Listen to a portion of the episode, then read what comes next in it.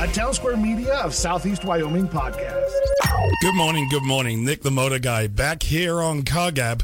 Well, kind of back here because I'm actually going to take a bit of a break. I'm either sunning myself or out on a motorcycle or with a car or, you know, just taking a break from CarGab as much as I love it. I'm going to be doing some interviews today. There will be no calls in, but hopefully you enjoy hearing a few voices you may never have heard before, or maybe some voices that you've heard before with new stories.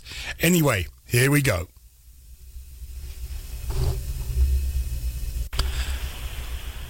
AM 650 KGAB, Nick the Motor Guy, back here on CarGab, and this time I have a character for you. And when I say a character, I mean somebody who is larger than life.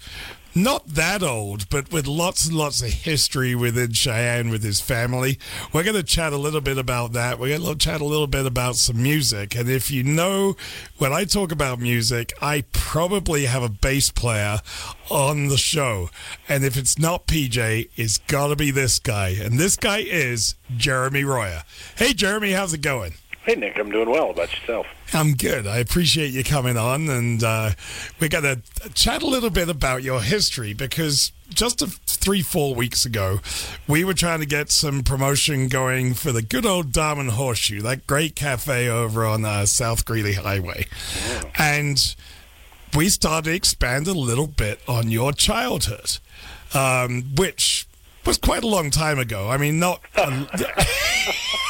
I mean, it's not like talking to Max and saying prehistoric times, but it was a while ago. Well, you know, um, Max has fond memories of the French Revolution, and uh, and we think that those are great. Well, of course he has fond. He probably has fond memories of 1066. and as I've pointed out to him, how sad do you have to be as a nation when you are celebrating your last true military victory a thousand years ago?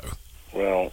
Um, Anyway, we, we, we, we, we're not here to beat up Max or any other Frenchman who happens to be foolishly listening. Now, we, does, does everybody understand what's going on, that this is recorded? Um, yes, they do. I actually, uh, I actually expanded on that. I have a little intro which says, don't call in because the people who are talking are just going to be hanging with me. So this is a, this is a different deal because I'm, I'm at home. I'm in my my atmosphere here. I'm in my dark basement.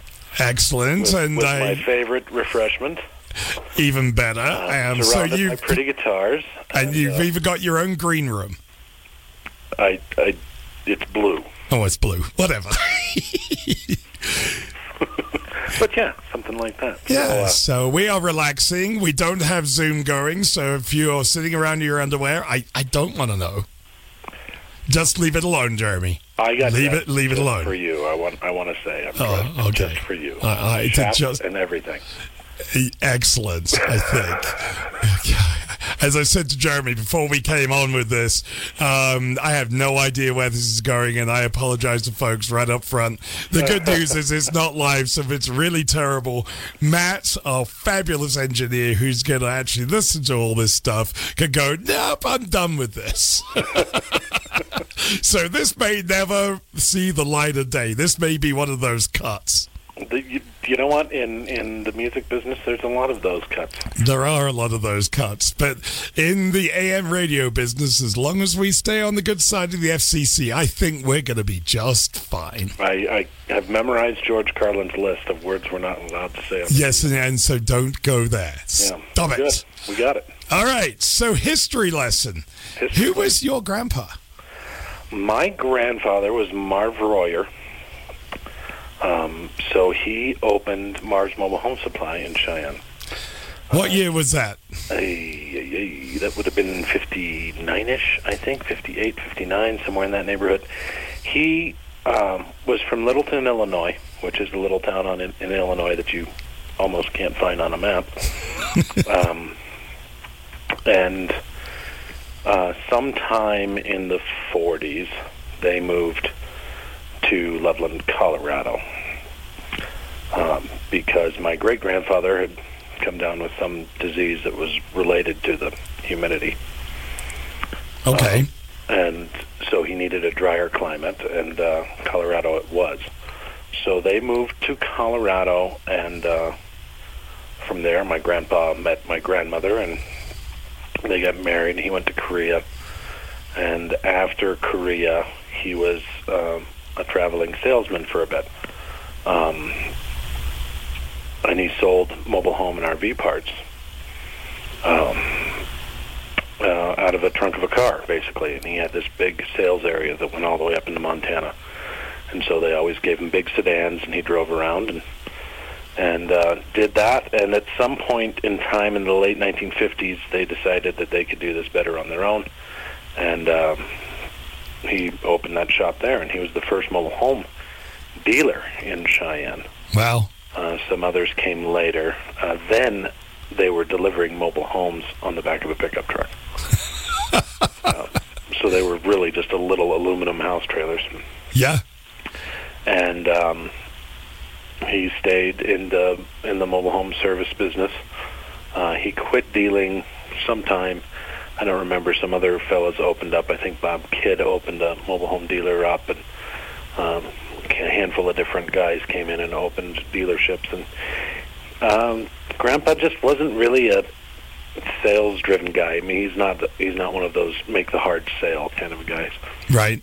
And uh, so he quit doing that and just kept doing service work. And so I kind of grew up um, there. When I was born, we lived in a modular home behind the shop on South Greeley Highway, and uh, I just hung around the shop, and I knew, you know, my earliest memories were crawling around the old trucks and things like that. Grandpa always had old cars and trucks and farm equipment out back, and um, And his so- favorite tractor, right?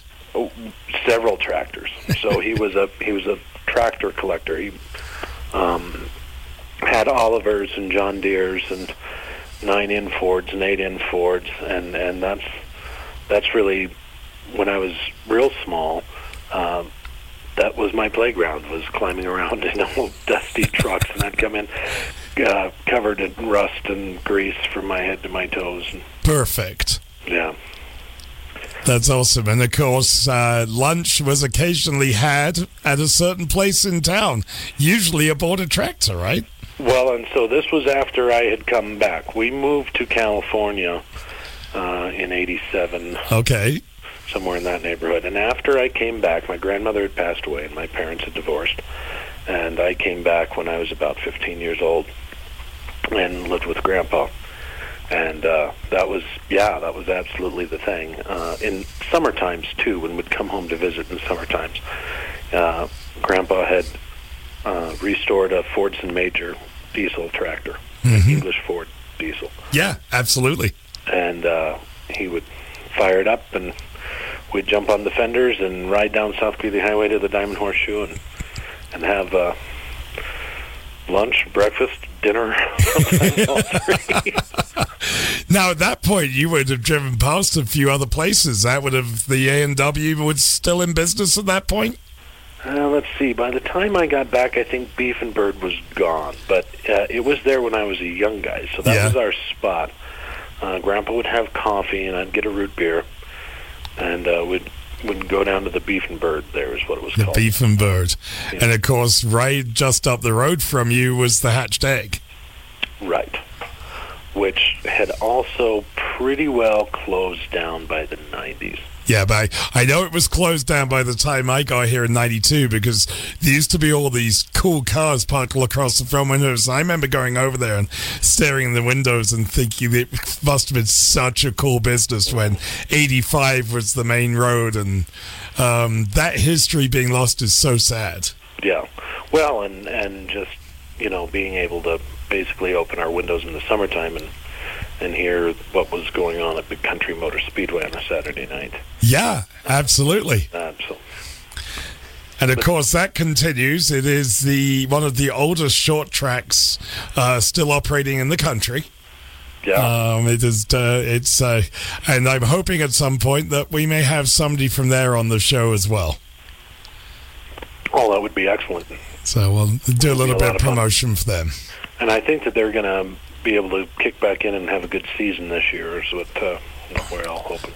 Yeah, that's what I'm hoping. And with the, I think with the success of things like cruise nights, uh, there's a lot of younger folk 2030s who are starting to find the delight of uh, their cars and their motorcycles. And maybe we're having a renaissance here. I don't know. But it does feel a little bit different to the way I felt about it just two years ago. Yeah. Yeah, it, it seems.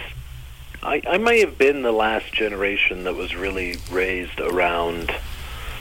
Uh, you know the old big cars and big blocks and, and a lot of those kind of things. Um, grandpa, dad, my uncles, everybody always had, you know, these great collections of cars, um, and more for practical use. You know, grandpa Yeah. wasn't really a hot rodder, uh, but he always had a big sedan for grandma to drive, and and um, Sedan or a wagon? usually sedans by Ah. my time. Uh, I don't know if they had any wagons back when my father was small. They may have, um, but uh, by my time it was uh, Cadillacs and, and Lincolns and things like that that were all from the 70s. And That's yeah, that's pretty cool memories. Those were great cars. Well, Jeremy, we're going to take a quick break, and then we'll be right back. We'll talk a little bit more about your history and your family's history, and it's a big part of uh, Cheyenne. I mean, the mobile home service. I remember clearly when I came to town. So we're going to chat about that more when we get back here.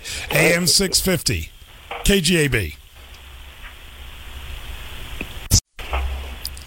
And we're back. Nick Motor Guy with Jeremy Roy here on CarGab on AM 650 KGAB. We've been chatting a little bit about Marv's Mobile Home Service, which was a, a, a, a big part of uh, business here right in Cheyenne for many, many years. Started, you said the 50s, right? uh, in in late 50s, um, and I just don't remember exactly what year, uh, but it was they had bought a house and basically built the shop on the front of the house.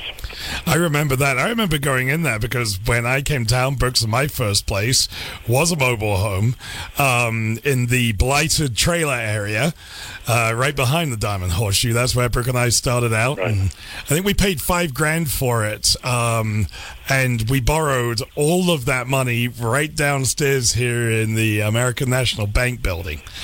Um, and I didn't know anything about mobile homes, and I sure as heck didn't know anything about uh, when they went wrong. So I had to learn. And I remember going in to Marv's and talking. I was assuming to your granddad, an older gentleman who was always mega helpful when I went in.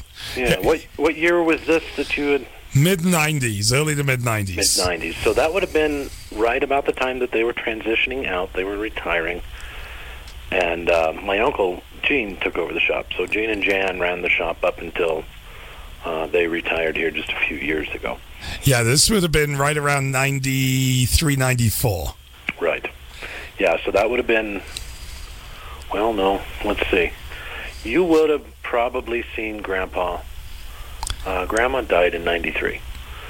So you would have probably seen Grandpa. Yeah. Um, I say it was it was definitely an elderly gentleman who was down there, and it's it, it, he was. If I remember, he was slightly hard of hearing, and my accent was a mm-hmm. lot stronger than it is today, and it was always quite an adventure. yeah, no, he was. He didn't hear well. Uh, I w- I, think we were finally able to get him in hearing aids when he was, oh, 87 or 88. Well, And, and he really didn't ever like them. I, I, and I know a lot of people like that. My father is at the top of that list. Um, but if- but if you noticed with people who are hard of hearing, particularly if they're related to you, particularly if they are like that, well, particularly if they're your father, I found that they don't hear well until you're muttering something under your breath, and then their hearing suddenly becomes magically restored. might be. There's probably something to that, especially depending on what it is. Uh, yeah, so of course you know you being the perfect child that you were never got caught like that. You know, it's it's one of those strange situations that my you know family was good and my grandfather was definitely good, and uh, and I just wasn't. so know where that came from exactly. Yes, yes. I, my, definitely had a flair for the darker side. Yes, I, I think I was along those lines. My my my sister was was, was the good kid, and I was well, uh, yeah, I wasn't. But we had fun, right? Uh, I had a blast. Um, my brother and I got into a debate about who was the good kid one time, prodded along by a distant relative of ours. And, uh, well, either way, I probably shouldn't say on radio what my response was, but no, don't. I think we, I think we resolved that it's a tie. Oh, okay, excellent. well, well, well left alone there, Jeremy. well, of course, and you found music, and uh, that that will always change one's perception of things. It does and of course that was my father's fault too. That was your father's fault as well. So, yeah, my father uh, with music, it's funny, music and automotive, motorcycles, etc., do tend to just really go together. Um, uh, now, with music for my father, it was a fairly steady diet of uh, Wagner and classical music, which I, I, I still absolutely love. Although I can't quite recite the uh, entire Wagner ring cycle like I was able to at the age of eight. Well, you know, you're you're allowed to forget a few things. I'm sure he's listening, and I'm sure he's shaking his head with disgust right now. and, and, that means next time he's over, we will be listening to him, which will be just fine. yeah, I'll I'll even come. I'll, I'll sit in with you. You'll sit in with me on that. Excellent, excellent. So we'll uh, change it up a little bit because this is going to be heard over the uh, next few weeks as I take breaks, and of course we're we're sta- we're sitting here uh, March twenty fourth. Things are opening up. live music is uh, starting to happen. Uh, just last week uh, there was some some great stuff going on, and you are going to be playing some gigs as some of your friends, correct? We are. Um, yeah, so we're Mr. Bird and the Perfect. excuse me. I apparently have a dog barking here. we're Mr. Bird and the Perfect Strangers, of course, and so we'll be booking some stuff this summer. Uh, it looks like most most things are going to get back going. We're we're really hopeful uh, that the Midtown kicks off soon. Al's has been doing a great job. Yep. And they've been booking pretty steady. Uh, the Terry Bison Ranch has been doing really well um, and has been booking real steady stuff. Yeah, they have. And uh, Friday nights on the plaza looks like that's going to be full speed ahead. So that's great news. Yes, and depending on when this airs, I may or may not have an announcement about that, but I think it's still a secret. All right. Well, we can uh, hold on for that. And I know that uh, on the live weekends, I will be dragging you on when you're not on the road delivering gasoline. Absolutely. That'd be great. Or should I say passing gas? Passing gas. Yes. so, and uh, I, the Lincoln is reopening. Um, looks like they're starting to get some steady shows, so that's pretty exciting and a great venue with a lot of people really haven't been able to enjoy yet. So, right, I they they are still very very restricted in capacity. It looks like, but hopefully that will start to change. Uh, you know the sooner the better. It looks like there's um, some new advisories. Uh, according to the New York Times, anyway, they're saying that three feet is is more appropriate than six, and I I expect uh, by summertime we'll have that down to zero feet, which is probably where it belongs to start. Yeah, well, and it's certainly as they, quite honestly, the the vaccine and whatever starts to starts to change things.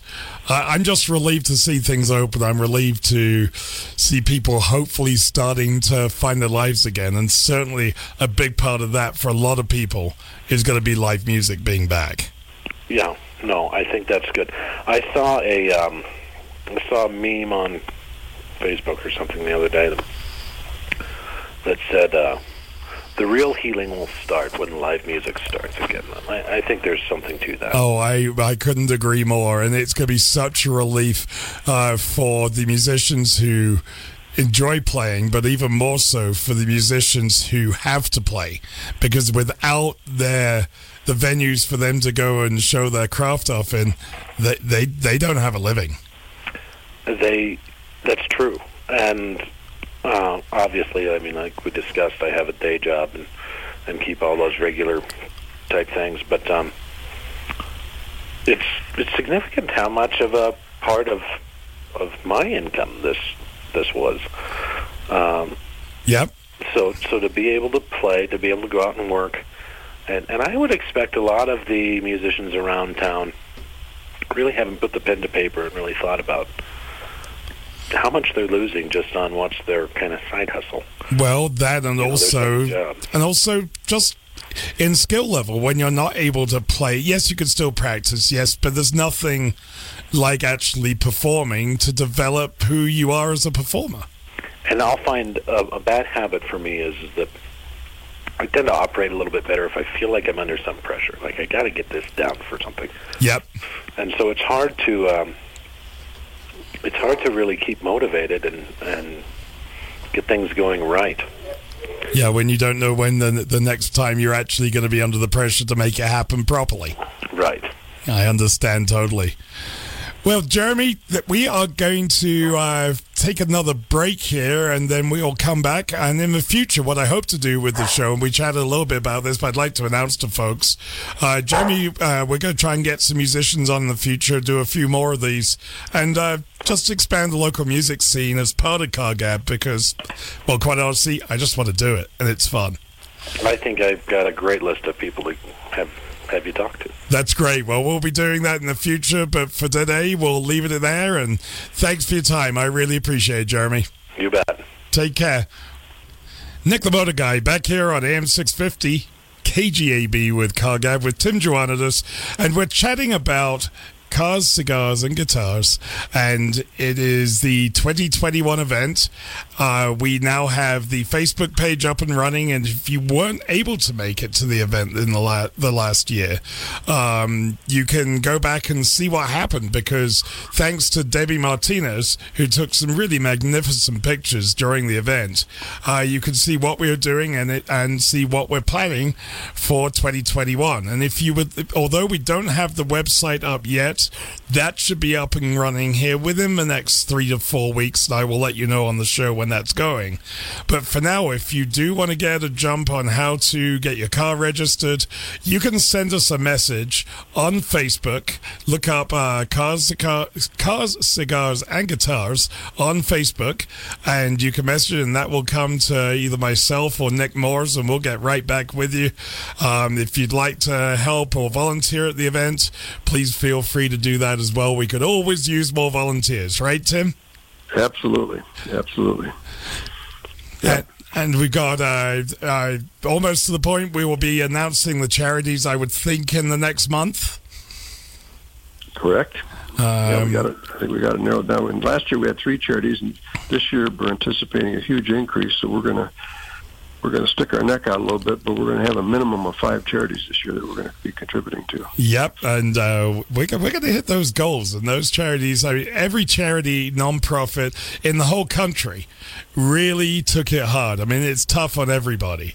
Um, Yep. And uh, being able to go out, enjoy one's fellow uh, human being in a field with automotive excellence and raise Oh, a lot and raise a lot of money. I mean, what what a better way to spend a beautiful September evening. Yeah, and you know the date uh, this year is September 11th, 21, which is the anniversary of 911, Yep. and uh, we're going to of course be honoring some of our local first responders. Yep. amongst others. Uh, and we're not going to we're going to make sure that uh, we do so. We're going to we've got some nice events planned for that as well.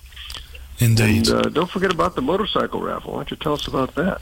well, uh, Shire Motorsports will again be donating a motorcycle. Um, we are still in the decision making uh, piece, but I have spoken to Mike Roark, who is uh, CEO of Royal Enfield North America. He thinks it's a great idea, is very supportive of it, and we will have a new Royal Enfield motorcycle, which we will have announced as to exactly what it is here within the next probably two months. Get the tickets made up, and you will have a chance to buy those tickets well before the event. We're going to make sure those are available through the website. We're going to make sure those are available all around town here in Cheyenne. And for $25, you could be riding a brand new Royal Enfield motorcycle.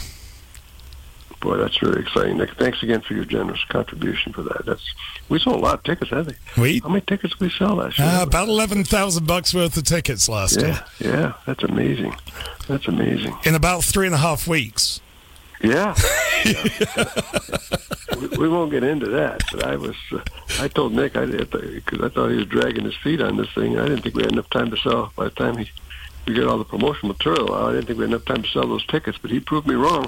we, sold, we, we sold almost all of them, and, and two thirds of them were sold right. Well, half of them were sold at the event. Yeah. half before the event. So thanks And to the- our charities that helped out. Absolutely. I was just about to say the three charities, and of course, it's great when you involve charities. And you and I have have done, have done a lot of charity work, and we've worked with a lot of charities. And some charities really grab the. Um, the, the ability with both hands to go, yeah, we're alongside. We're going to do everything we can. And all three of those guys last year busted their rear ends in every way. They were fantastic. That's right. Let's talk about the registration and the ticket Yeah, tickets, and so I'm sure a lot of people out there want to know what it's going to cost to get in, what they get, and how they get how do they get their tickets. absolutely. Go ahead. Well, first of all, we're not going to raise the prices this year, and a lot of people ask us, "Man, you guys could probably double what you're charging." But I said, "No, no, we want to keep it affordable for everybody. And it doesn't matter what class they're in or what." You know what income level they're at, or where they're coming. Because some of these people are having to come in from out of town, and we are going to have an arrangement with a local uh, Little America's agreed to roll out a special room rate for us again this year. So for those that are are going to trailer a car in or drive in and want to spend the night or two, uh, they can get a special rate at Little America, which is really nice, and they got plenty of safe parking out there as well for their cars. But the tickets are still only going to be $100 a piece, and of course that $100 not only enters your car and yourself, but it entitles you to the, the tri-tip dinner and all the free drinks and and uh, they have live uh, entertainment, plus the opportunity to look at all these hundreds of cars. So it's really, really a good value. And then again, once again this year, for only fifty dollars more, you can uh, you can purchase your second ticket for your your spouse or your significant other. Uh, so I think that really makes it super affordable uh, for, for those that are bringing their cars, especially. And that that that will and they can register more than one car, right, Nick? Yeah, yeah, I believe they can. I believe that happened a couple of times. yeah, yeah. So, so several people registered, you know, two or three cars, and uh, which is which is great. So in any case, that's that's how it works, and we'll again, our once the, the website's up, they'll be able to do so, or if they want to. Uh, uh, contact you versus uh, Facebook or text or whatever, that'd be great. But we'll we'll make the registration really easy this year. And, for those that participated last year, we won't need a photo this year because we already got your photo of your car. So uh, they'll, they'll be able to skip that that step. Uh, but we're uh, it's again it's, we're really excited about being able, uh, be able to offer the uh, pr- the premier classic car event in in the front range. And, and frankly we we're getting calls from all over the country. People just can't believe that you know what what a great value this thing was and what a great Yeah. response we got. Well, and, and here in Cheyenne, there's a pro- where really. I mean, and then they're excited to come come to somewhere different, and of course we're going to tie it into uh, cruise nights as well. So the event Yeah. once it is ended, you can come down and cruise downtown uh, with Cheyenne Cruise Nights, which Yeah. typically saw. And Tim, you could brought the caddy and a couple of the other cars down on different nights, Yeah. and I mean there Yeah. were five hundred thousand classic cars down here uh, Yeah. in the evenings. So people could really do both. I mean, they can come to our, our event starts like around four o'clock in the afternoon, and uh, they can leave there. What, what we think? What did we say? Around seven or eight. 7:30 or 8, go down yeah. to- yeah, go down to cruise night and, and make a day of it. Absolutely. Something else I forgot to mention that's really important is we're going to continue, even though we're anticipating that COVID's going to be way behind us. We're still going to provide a very safe environment for, for all to enjoy. Absolutely, and we we got some of our So, yeah. and on our facilities side, we've got some great military and ex-military folks who really helped us get that organized. Did a fantastic job.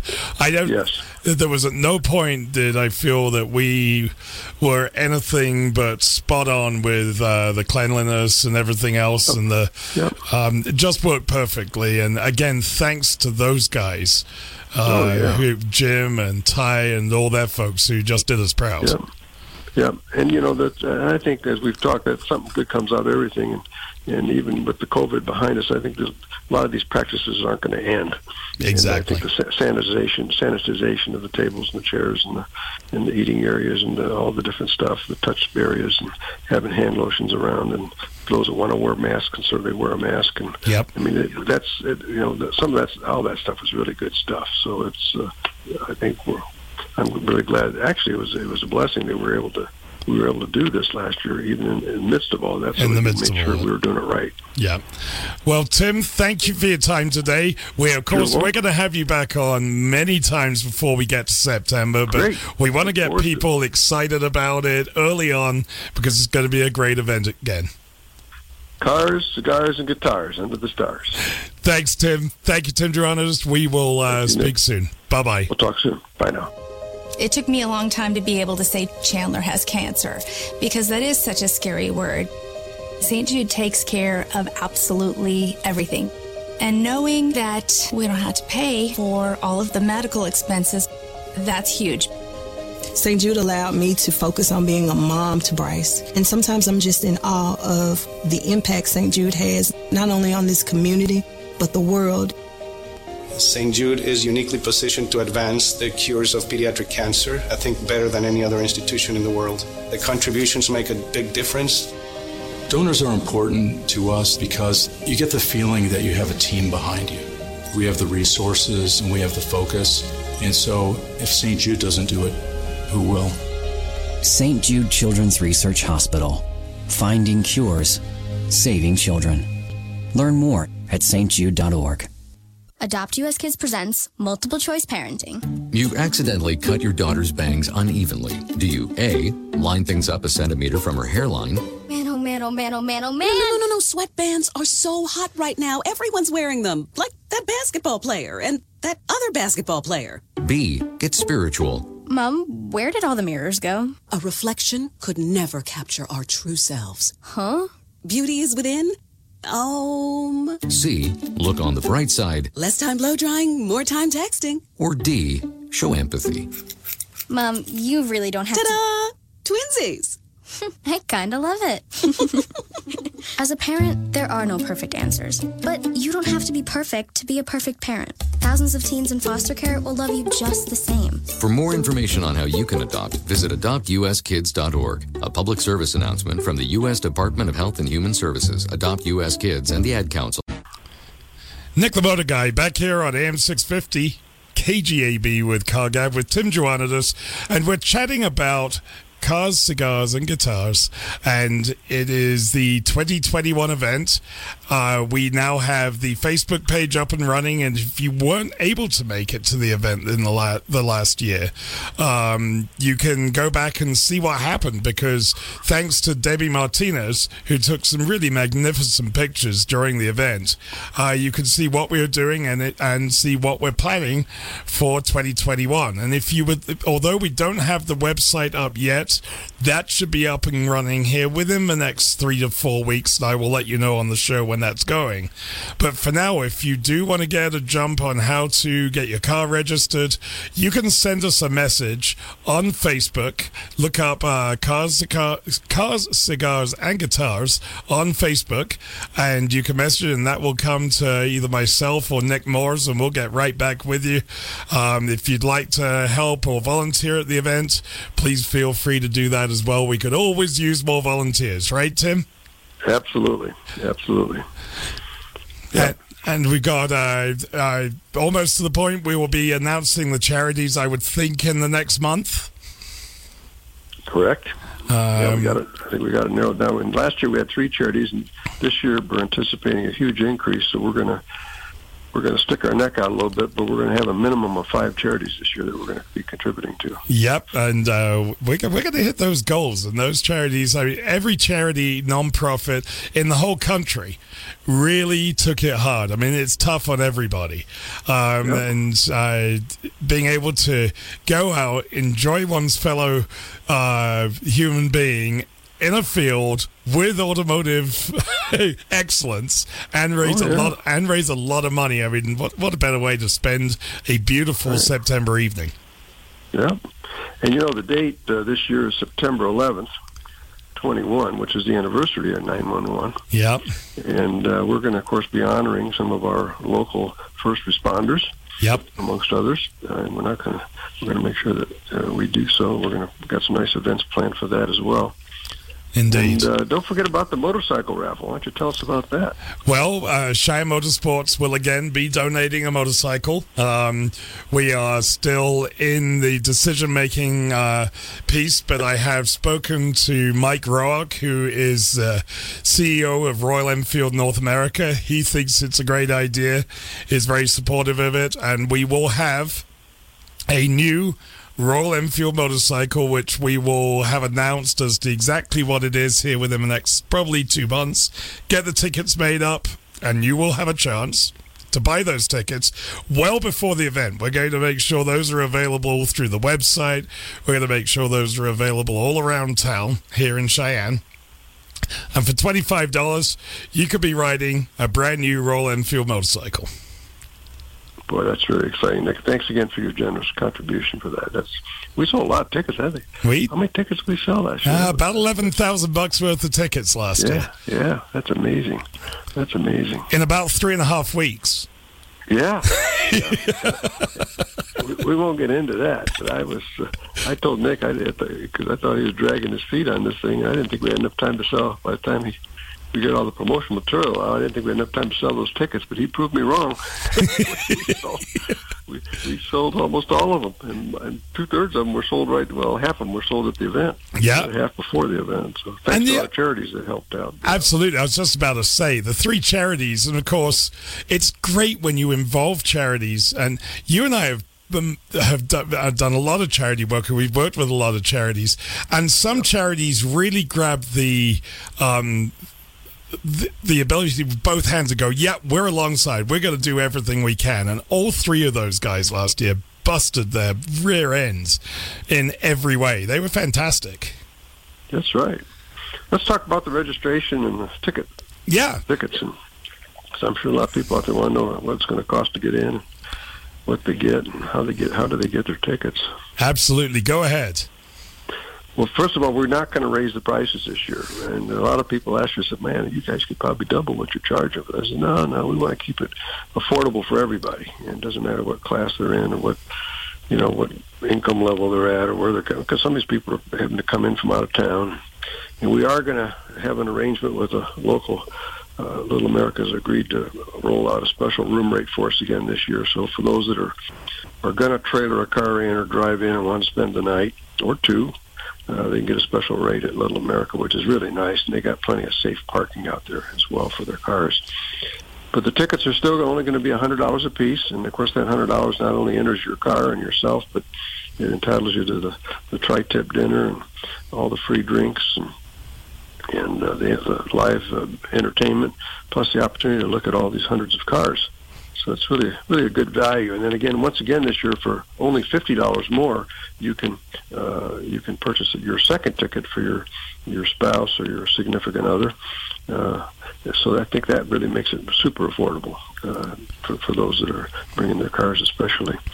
And that that that will and they can register more than one car, right, Nick? Yeah, yeah, I believe they can. I believe that happened a couple of times. yeah, yeah. So, so, several people registered, you know, two or three cars, and uh, which is which is great.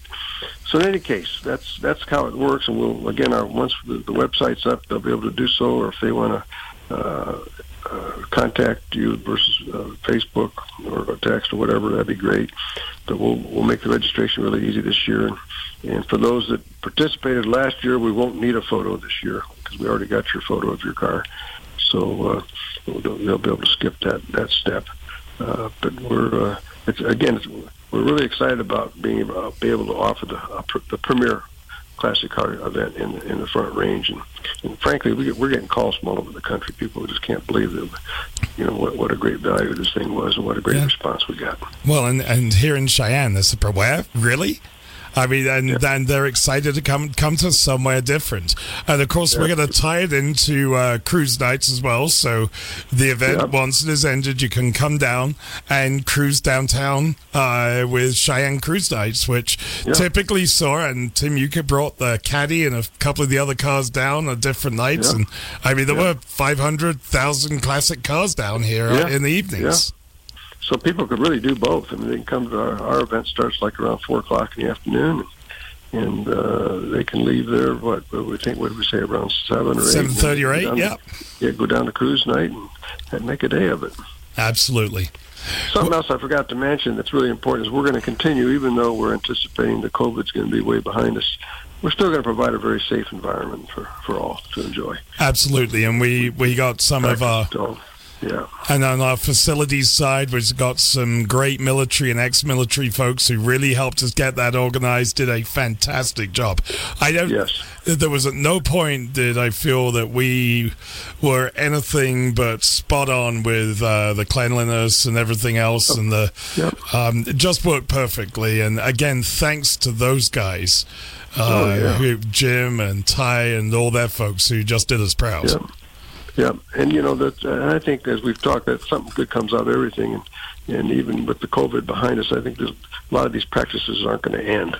Exactly. And I think the sanitization, sanitization of the tables and the chairs and the and the eating areas and the, all the different stuff, the touch areas, and having hand lotions around, and those that want to wear masks and so they wear a mask. And yep. I mean it, that's it, you know some of that's all that stuff is really good stuff. So it's uh, I think we're I'm really glad. Actually, it was it was a blessing that we were able to we were able to do this last year, even in, in the midst of all that. So In the midst make of sure all we were doing it right. Yeah.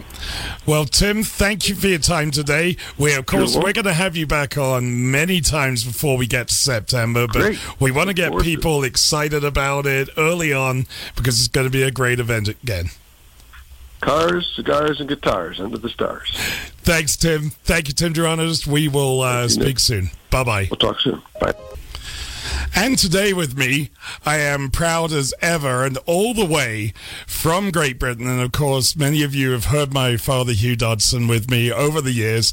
Did our first Car Gab show ever before the show even had a name, way back in uh, November of 2007. I'm proud to have my father back on today and we can uh, have some I don't know, some conversations. You may have heard these stories before, you may not have, but they're always fun. And one of the best parts is I get to record these, so that they're down for posterity. Anyway, good morning, dear father. How are you? I am very well and how very nice to hear you. I'm appalled to think how long the show has been going on. I very much remember very happily the first one we did. Do you remember we sat in the car driving down to the studio and said, what are we going to talk about? We really ought to do some planning. we never got any further with the planning, did we? No, we didn't, and we still haven't. And um, of course, we did spend many hours over the last three minutes working out what we were going to talk about today, and we realized that, well, we're just going to do the same thing and have some fun with this. And that's what this is going to be about. So, you know, I want to go back. That first show, I wish it was recorded um, in some ways, although with my complete lack of ability in those days, not that it's improved greatly, um, probably a good thing it wasn't. But when what I am and what I have become in the car and motorcycle fanatic thing that is me, it, you, do realize is entirely your fault. Oh, well, my back is broad, fortunately. I get blamed for everything. Oh yes, you poor thing. I, I'm sure. I'm sure. My, my mother's in the background going, "Yes, oh you poor thing." You, did you hear it? I- Yeah, it was there. I'm sure it was. no, Nick, honestly, over, over the many years, whether it was sitting around the dining room table or whether it was going for miles and miles in the car, the one thing we never had a problem was is thinking about what we would talk about. Well, as um, as Shrek says about uh, Donkey, it's not getting him to talk that's the problem. Thinking of things to talk about on motorcycles and anything with engines and steam and railways and all the rest of it. There's so much to talk about, and it's all been such fun. I've enjoyed every minute of it. Yeah, and of course, where did your what was your first memory of something automotive? And of course, it's strange that I've ended up well, not strange. It's probably uh, fate that I ended up doing what I've done. But of course, your father was in the automotive, the trucking industry more, but he was involved in the industry when he worked. Uh, yeah, um, and it goes back even further. Um, he had a, a, very hard time when he came home from India in the 1930s. Um, he'd been with um, two firms in, in uh, India, um, having been in the First World War, um, and there were no jobs here. So he, like his brothers, took himself off to India and he worked for uh, an agricultural um, machinery company initially, who also imported um, Model T Fords in KD form. And KD form or CKD, complete knockdown. So they basically yeah. they came a they bit came like a power sports unit today. They come in a crate and you bolt them together, right? Absolutely, and I have got some pictures somewhere. Um, I think you may even have copies of them, of the buffalo carts coming in with big boxes on the back, and about an hour later, there was a Model T Ford. Yep. And the original kit car. Yeah, and of course the, the, the Model T being the first production car on a production line, although by the time it came in CKD, it wasn't really a production line; it was probably more of a large shed. It, the, the shed was unbelievable. It didn't even have a hard surface floor. It was dirt. Yeah, I... it was absolutely wonderful. Anyway, the old boy, he did that first, and then he moved on and uh, became an agent for Dunlop's. And uh, he came back to England in the mid-30s with a promise from Dunlop for an executive position, which they reneged on. Yeah. So E. Boyle thing was, was out of work, and a very good friend of his, um, Dizzy Disternal, who was the next Royal Engineer, um, a much decorated Royal Engineer officer. And one of the um, funniest people I've ever met. He was, uh, and just for people, I, I met uh, uh, this family friend known as Dizzy. Um, and Dizzy was everything that an adult should be but shouldn't be um, to a seven year old child. He did all the misbehaving things which just delighted me as a kid, and I have great memories of him. so have I. He was, a, he was another father to me. He taught me all terrible things, like sitting in the garden where they'd got a pond, and he'd get a bowl of cherries and we would sit on the bench and we had to spit the stones from the cherries into the pond. and we competed over this. And here was a man who was older than my father, actually, behaving like an absolute lunatic.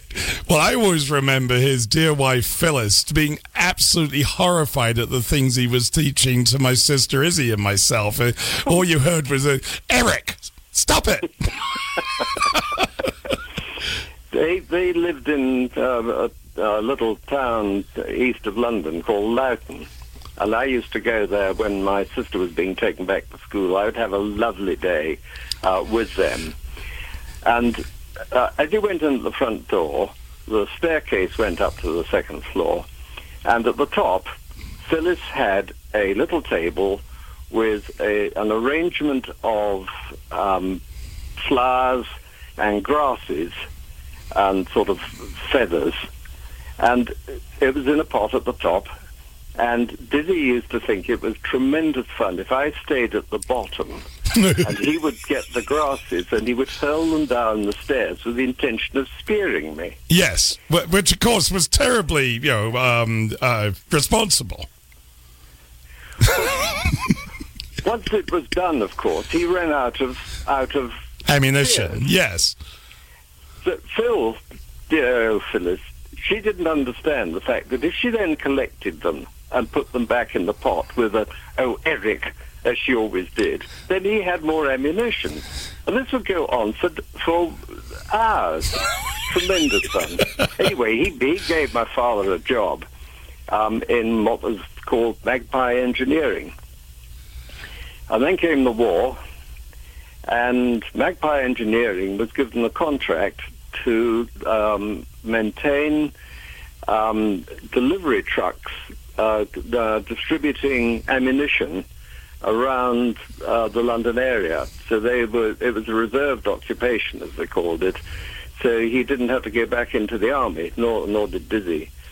So Well, of course, they were they were both pretty good age even then at, th- at that point. Uh, yeah, I, my father was born in um, 1898, so he was uh, he was 40, 40-ish when the war started. Yeah.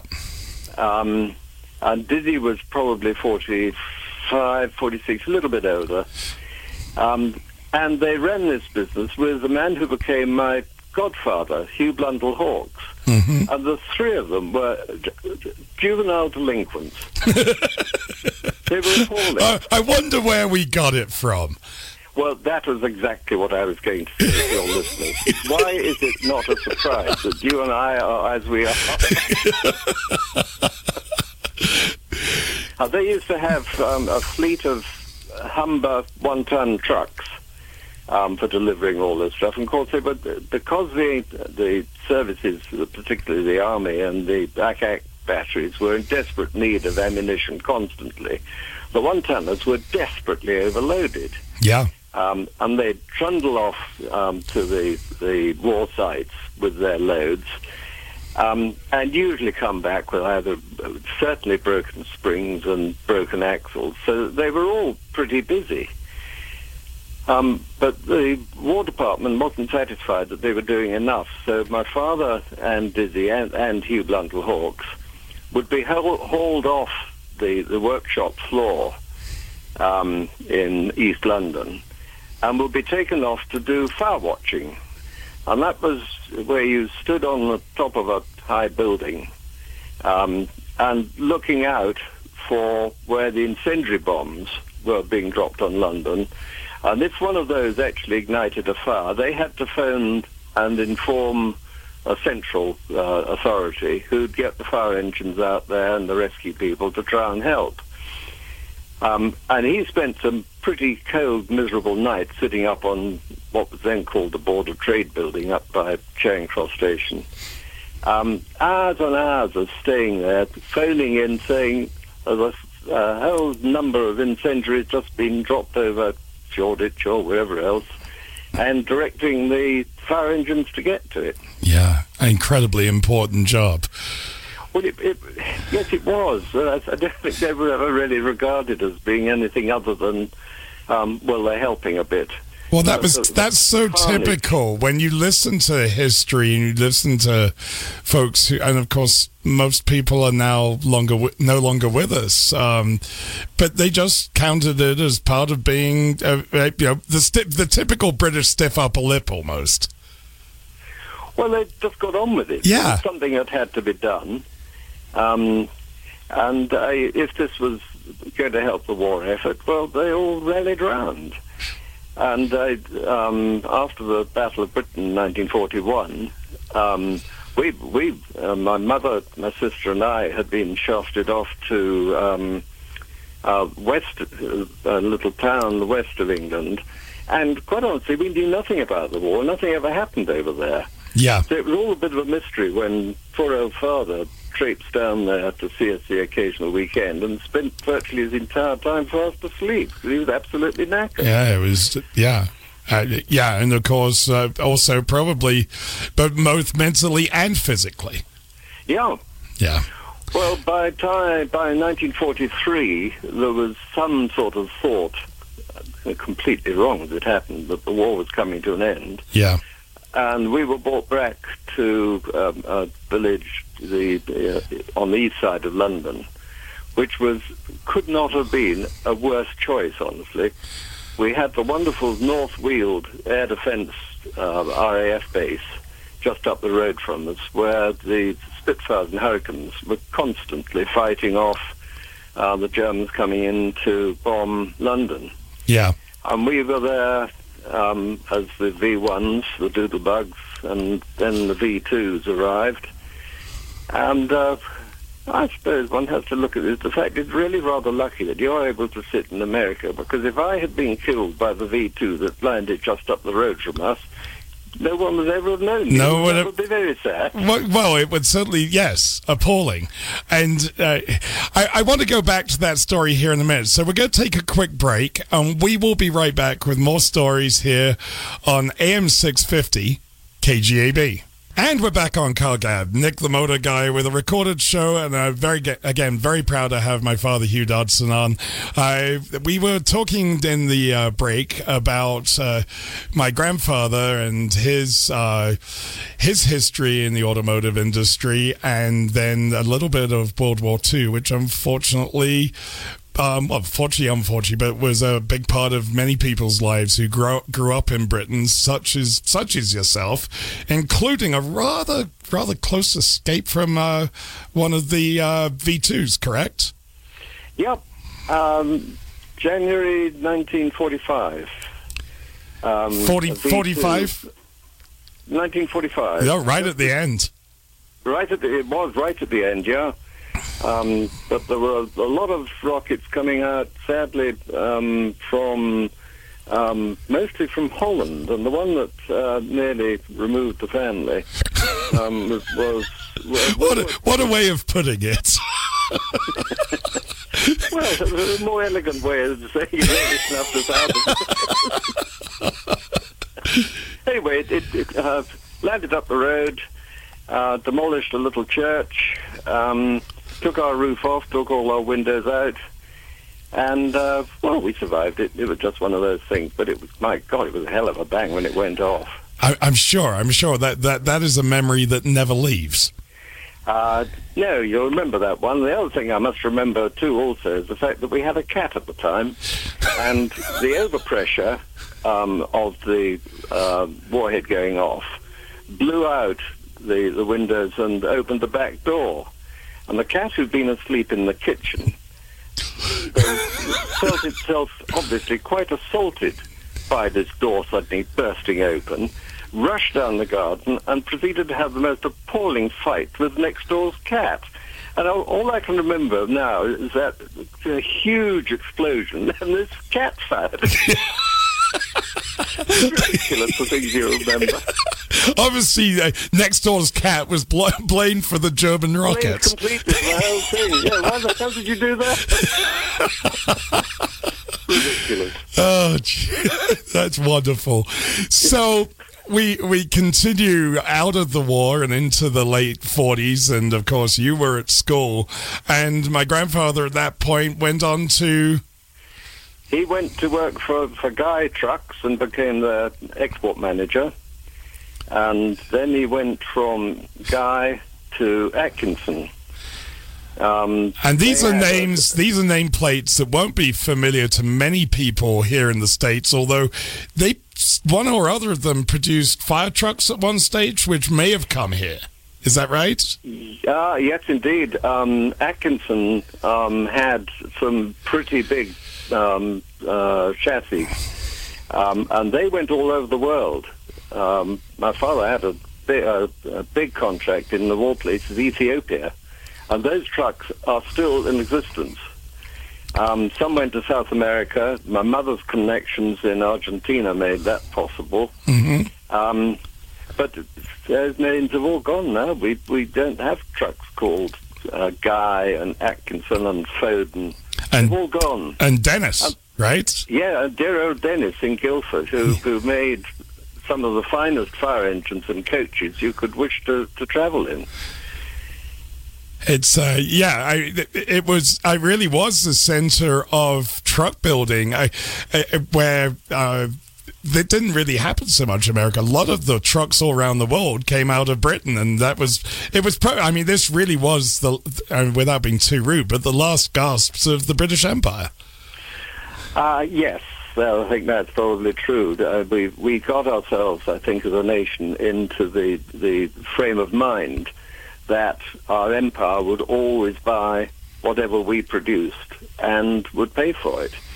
And slowly but surely, they realized that this may be a there's a better way of doing this: have industry um, in their own countries, So British Ford went to, to India, as I uh, referred uh, earlier, and factories were opened all over the place. And then suddenly we found, hey, we're, not- we're not getting any money. We're not selling these things. Yeah. And my father was an export manager, um, was desperately looking for opportunities.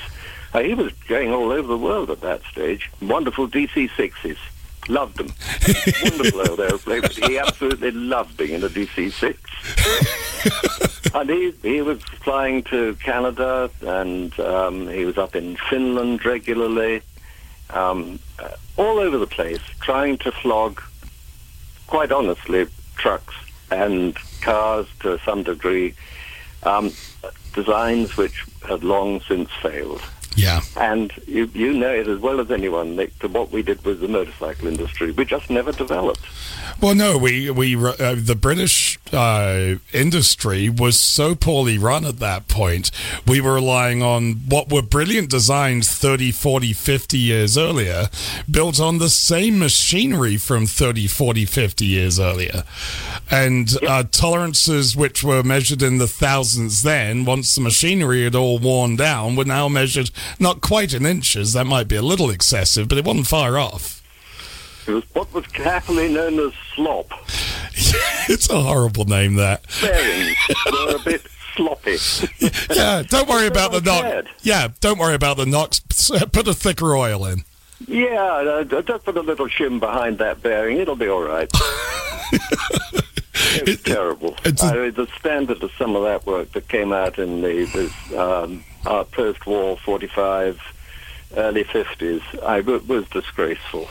Yeah, it And really was. thought that people would buy it because it was British.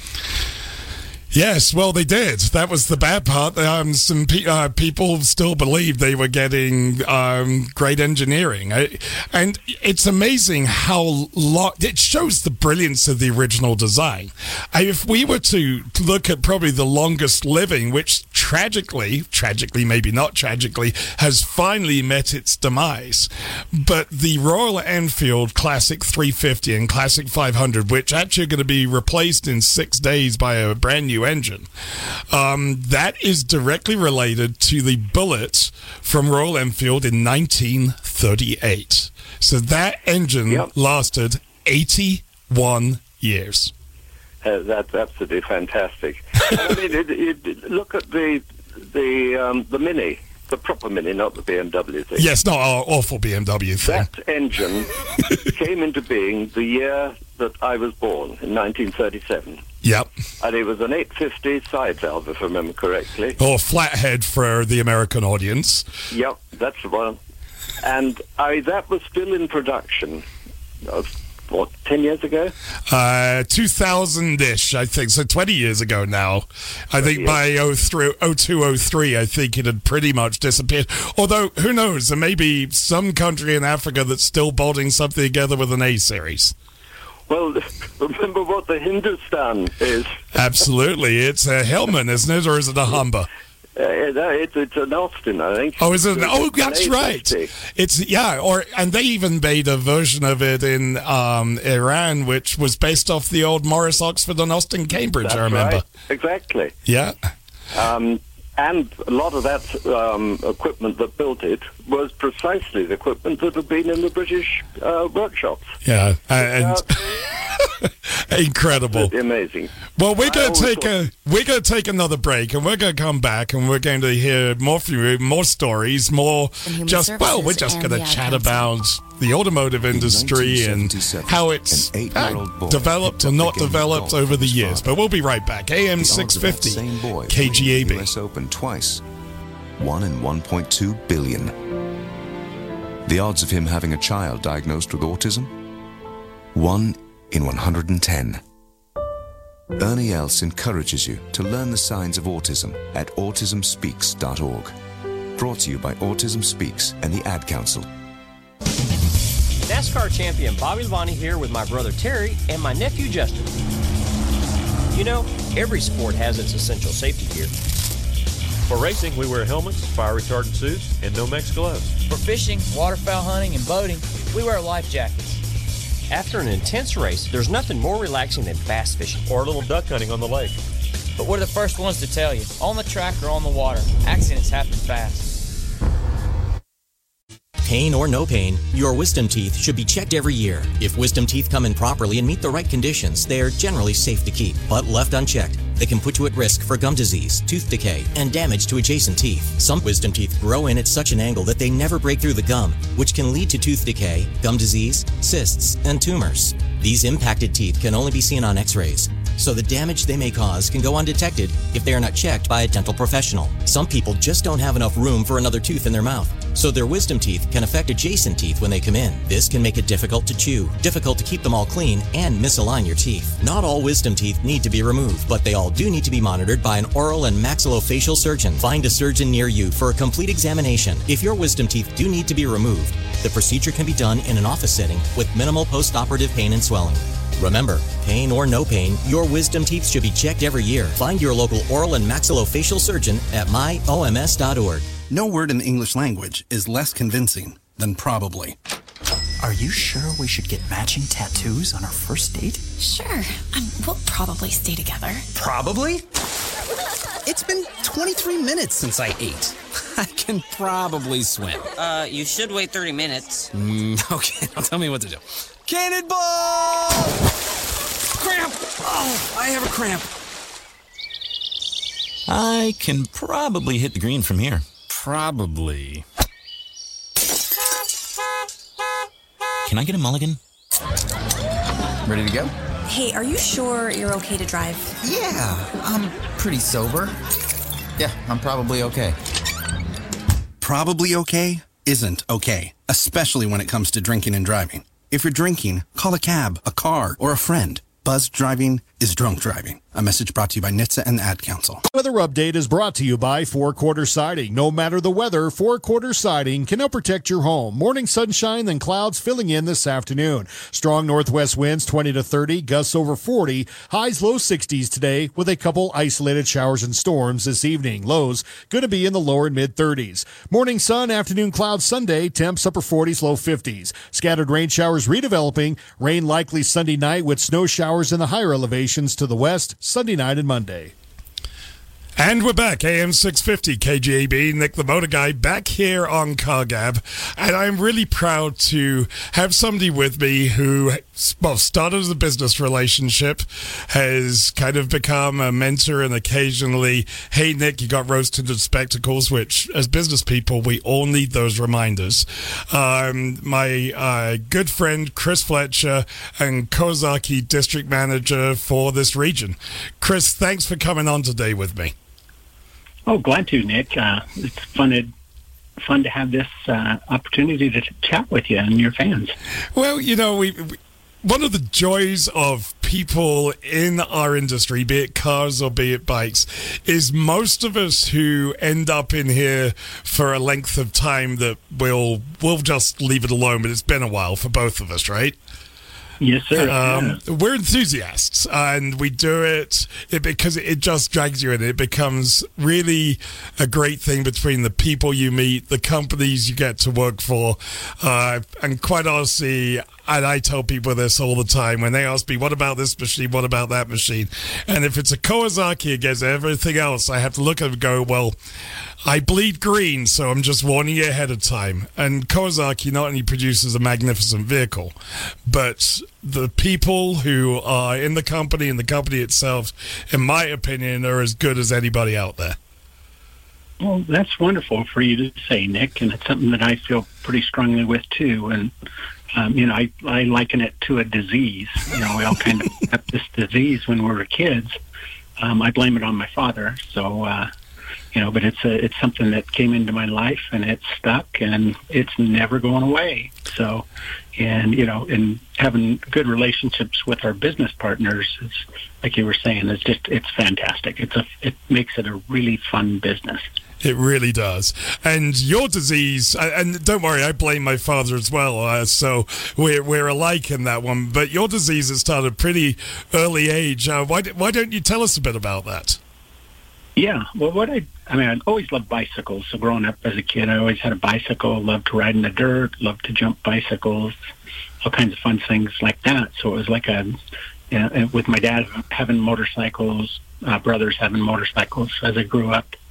Um, you know, I just I gained a liking to them at a very, I wouldn't say a young age as it as it stands in concern it, versus uh, some other sports and such. But boy, by 10, 10 e- age of 10, I was um, playing on motorcycles and by 11 and 12, I had already had a couple and was uh, riding them, taking them apart, rebuilding them, sometimes mashing two motorcycles together to get one. And, uh, you know, it was just, it was something that was, kept me very occupied as a kid. And honestly, it kept me out of trouble. So, Yes, I think that that that's a, good piece of it. And of course, while you were doing that, you didn't exactly have the intentions of doing this as for a living, right? Oh no, no! It was something you kind of you think, oh, it'd be fun to work in doing this, but my head was so wrapped around just the the joy of being able to get out and ride and hang out with friends and and do those kinds of things. That that was the first thing, and it wasn't until a little bit later in life that I kind of figured out, hey, this could be a career. But it was almost by mistake when it happened, right? Oh, absolutely. Yeah, I, for me it was.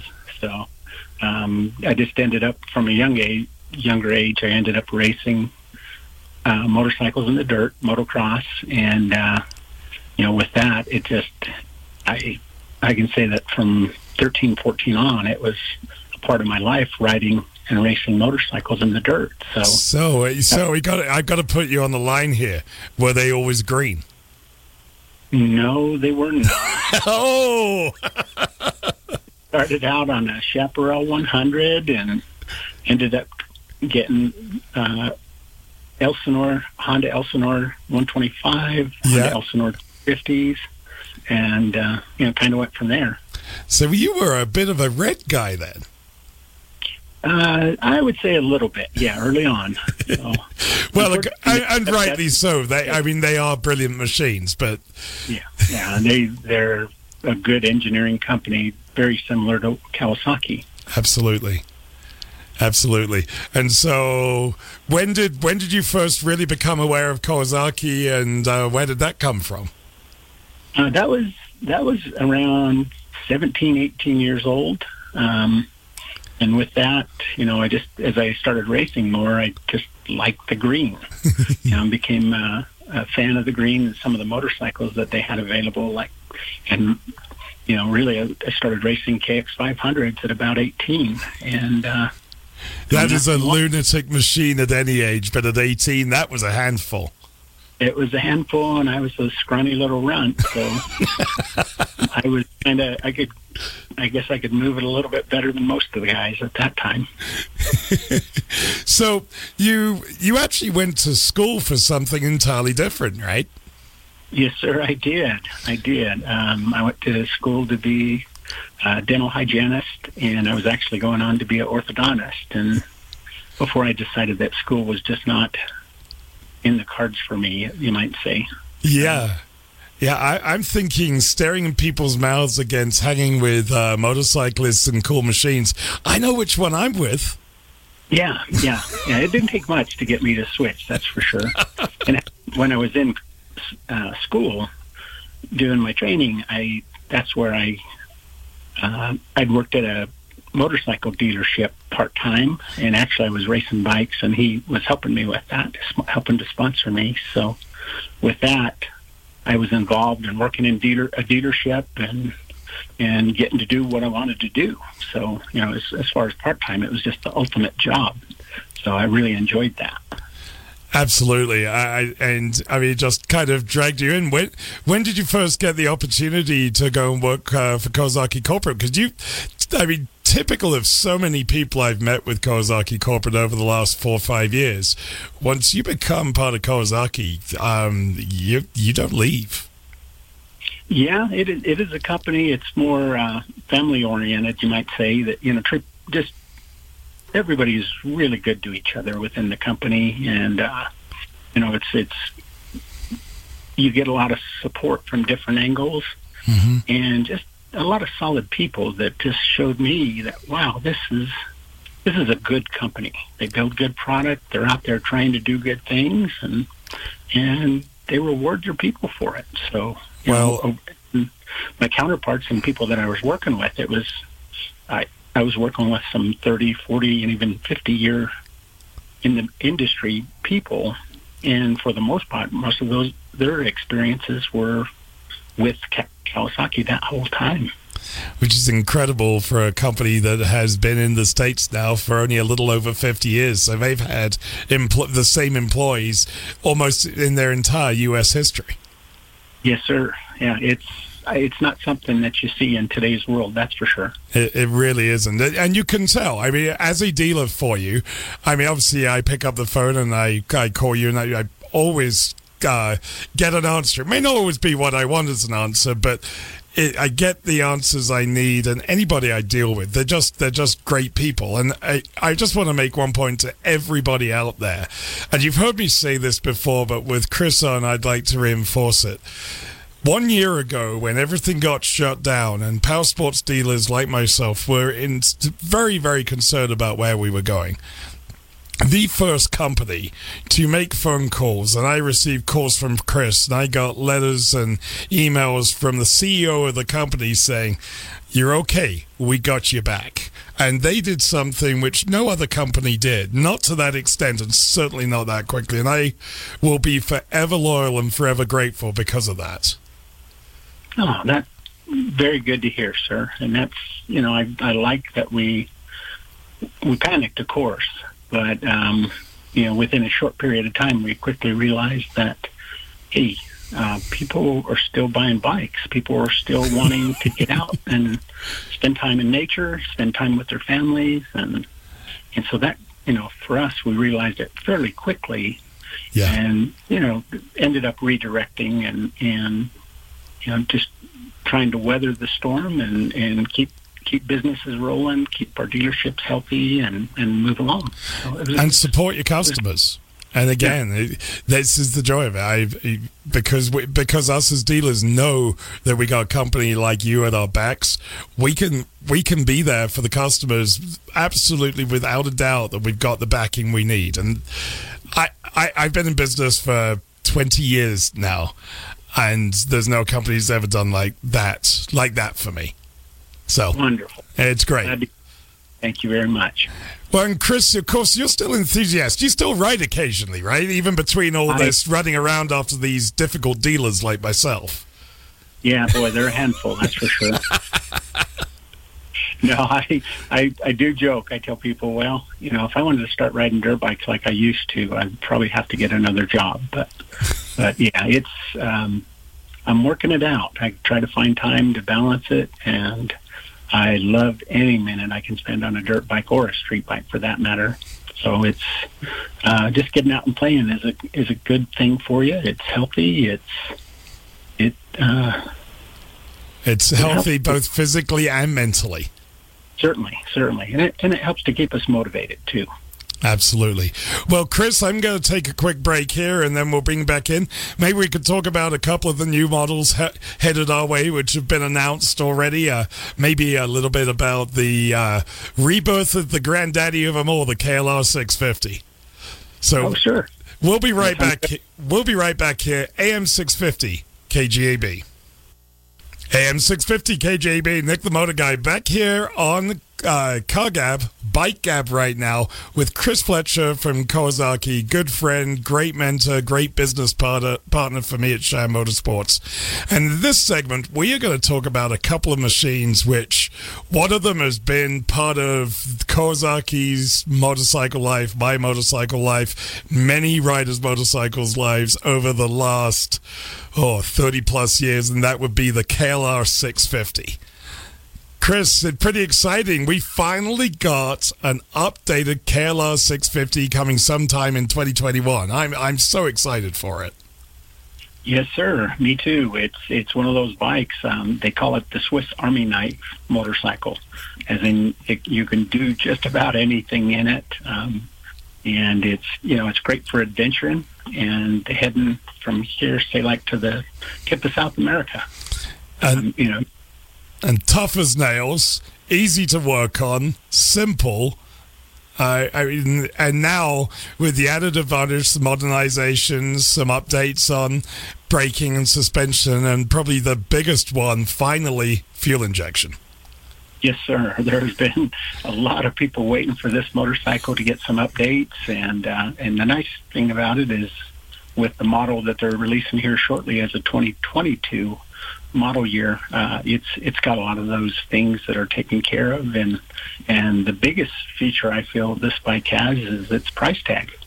Um, you know, it, it's not a plus ten thousand dollar motorcycle. No, it's not. A lot of see out there, and and this bike, you know, boy, it started out and it was probably around thirty five, thirty nine, ninety nine, and it's you know at this point we're up around seven thousand dollars in this with this type of motorcycle, with it coming in at a couple different variations. Well, we've and you know we we've seen a lot of manufacturers climbing on this adventure bike wa- uh, wagon, something that quite honestly Kawasaki with the KLR pretty much invented. Yes, there were others along the way, but the KLR is kind of the granddaddy of them all. And when I when it was discontinued in 2018, we were all pretty despondent about it, and we all wondered what it was going to be, what what was going to happen. And when you you guys announced the 2022 model, I was excited for the specs, but then when you announced that the price basically had not changed. I mean that that is incredible. It's going to give access to a great all-round machine that you can go across the world on for a very, very, very reasonable price. Yeah, that's the fact, Nick. Um, yeah, and that's the thing with this motorcycle. I've seen it uh, time and time again throughout my career that people did take these and ride them out around the world. And uh, I've seen them ride them up into Alaska and tour all over. So the nice thing is, is the motorcycle hasn't been changed dramatically over the years. So, boy, wherever you go, you're probably going to be able to find parts and pieces to to keep this thing on the road and not have any issue. Absolutely, and again, it, it, just proves that it's something that uh, Kawasaki's always been brilliant at. They get it right early, and they they then don't change a lot. They just tweak it a little bit here and there, and their their engineering is so good at the beginning that it's something which uh, will will grow with you. Uh, yeah, that's correct. The, the changes are usually minimal, and if it, if anything, it's just making it that much better. Yeah. So it's been fun to see this motorcycle morph from its beginning in about uh, 1985, I think is 84, I think, with the original KL 600. KLR 600. You're, yeah. That's right. Yeah, I, I had one, um, and it, it, was a great machine. It still had a Kickstarter on it as well, and that could be a bear, but that's another story. Yeah, that is. that is. Well, and we go from what is, in no disrespect to Kawasaki or the KLR, but we go from fairly basic four stroke engineering, and then occasionally over the last 50 years, Kawasaki just decides to completely throw the baby out with the bathwater, lose its mind, and produce a bike which completely reinvents the industry. They did it with the H2, the original H1 and H2 triple cylinder two strokes. They did it again with the twin cam Z900 Z1s back through uh, the 70s. They did it again with the GPZ 900Rs, um, the Top Gun bike, as so many people think of it. And Certainly. I and I think yet again with the ZX um, 11 in the early 90s, which was the first really safe, very very fast. 2015, Kawasaki did it again, maybe you'd like to expand on that. Sure, sure. Yeah, they they're one company that doesn't sit on their hands.